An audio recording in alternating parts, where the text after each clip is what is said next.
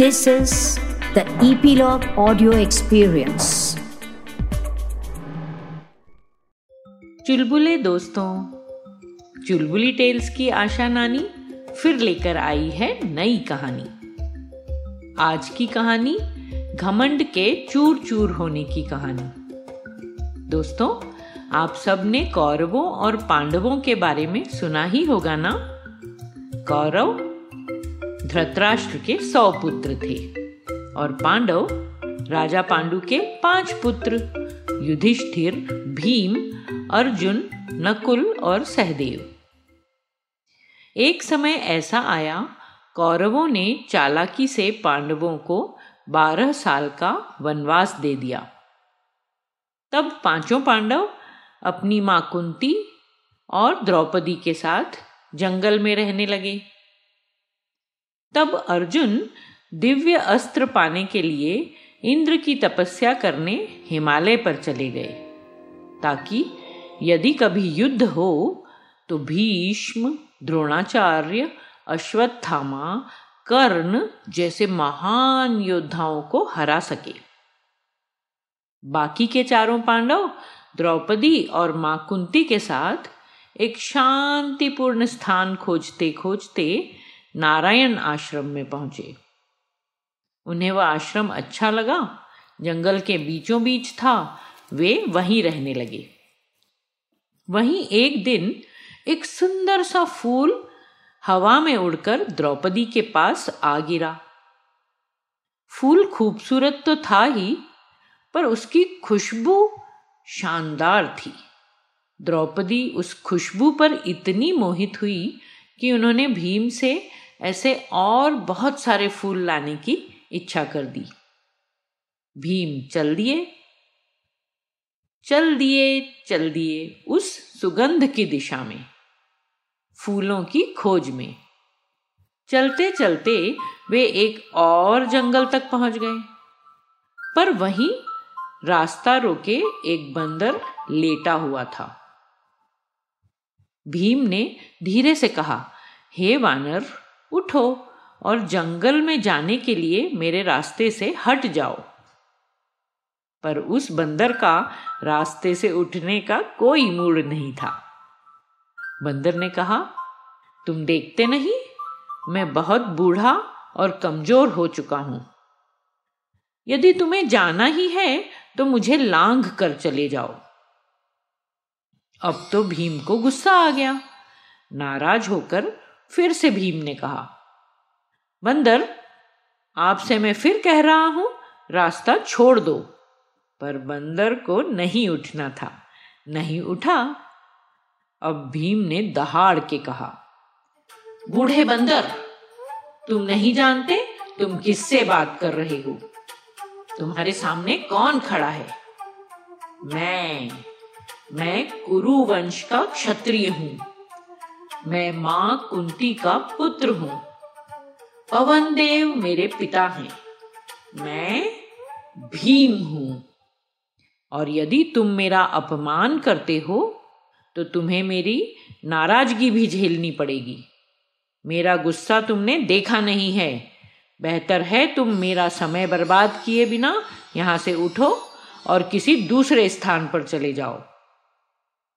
यह सब सुनने के बाद क्या वो बंदर वहाँ से उठा दोस्तों? नहीं। उल्टा उस बंदर ने भीम से कहा, यदि तुम्हें इतनी ही जल्दी है तो मेरी पूंछ को हटाओ और निकल जाओ। भीम ने अब घमंड से कहा, तुम समझ नहीं पा रहे हो बंदर?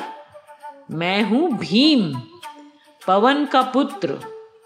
इस लिहाज से मैं पवन पुत्र हनुमान का भाई हुआ। बंदर ने अब पलटकर पूछा, ये हनुमान कौन? वे इतने महान क्यों हैं? ऐसा क्या किया है उन्होंने? भीम ने अब खिल्ली उड़ाते हुए कहा, तुम इतने मूर्ख हो? इतने मूर्ख और अज्ञानी कैसे हो सकते हो तुम? शक्तिशाली हनुमान के बारे में नहीं सुना? वही हनुमान जिन्होंने श्री राम की पत्नी सीता की खोज में सौ योजन समुद्र को एक छलांग से लांग लिया और रावण की लंका पहुँच गए। फिर सीता को ढूँढने के बाद उन्होंने सारी सोने की लंका में आग लगा दी। कहते कहते भीम उस बंदर की पूंछ हटाने की कोशिश भी कर रहे थे और वो बंदर धीरे धीरे मुस्कुरा रहा था। भीम ने पहले एक हाथ से ज़ोर लगाया पूंछ हिली भी नहीं। अब भीम ने दोनों हाथों से बहुत ज़ोर लगाया। अपनी सारी ताकत से बंदर की पूंछ को हिलाना चाहा। पर पूंछ वह तो टस से मस नहीं हुई। अपनी इतनी शक्ति का कोई असर न होते देख भीम का माथा ठनका। उन्हें लगा कुछ बात है। अलग बात है इस बंदर में। तब भीम ने उस बंदर से कहा, मुझे लग रहा है आप कोई साधारण वानर नहीं हैं। क्या आप मुझे बताएँगे कि आप कौन हैं? तब वानर ने हँसते हुए कहा, भीम, मैं वही हनुमान हूँ जिसकी तुम अभी तक बात कर रहे थे। तुम्हारा बड़ा भाई पवन पुत्र हनुमान। अब तो भीम के शर्मिंदा होने की बारी थी। पर भीम साथ ही साथ बहुत खुश भी थे। हनुमान जी से जो मिल लिए, उन्होंने हनुमान जी के सामने झुक कर उनसे रिक्वेस्ट की कि मैं आपके उस विशाल रूप को देखना चाहता हूँ, जिससे आपने पूरा समुद्र लांग लिया था और लंका पहुँच गए थे सीता की खोज में। हनुमान जी ने तुरंत भीम को अपने विशाल रूप में दर्शन दिए। भीम आश्चर्यचकित थे। फिर हनुमान जी अपने साधारण रूप में आए और भीम को गले से लगा लिया।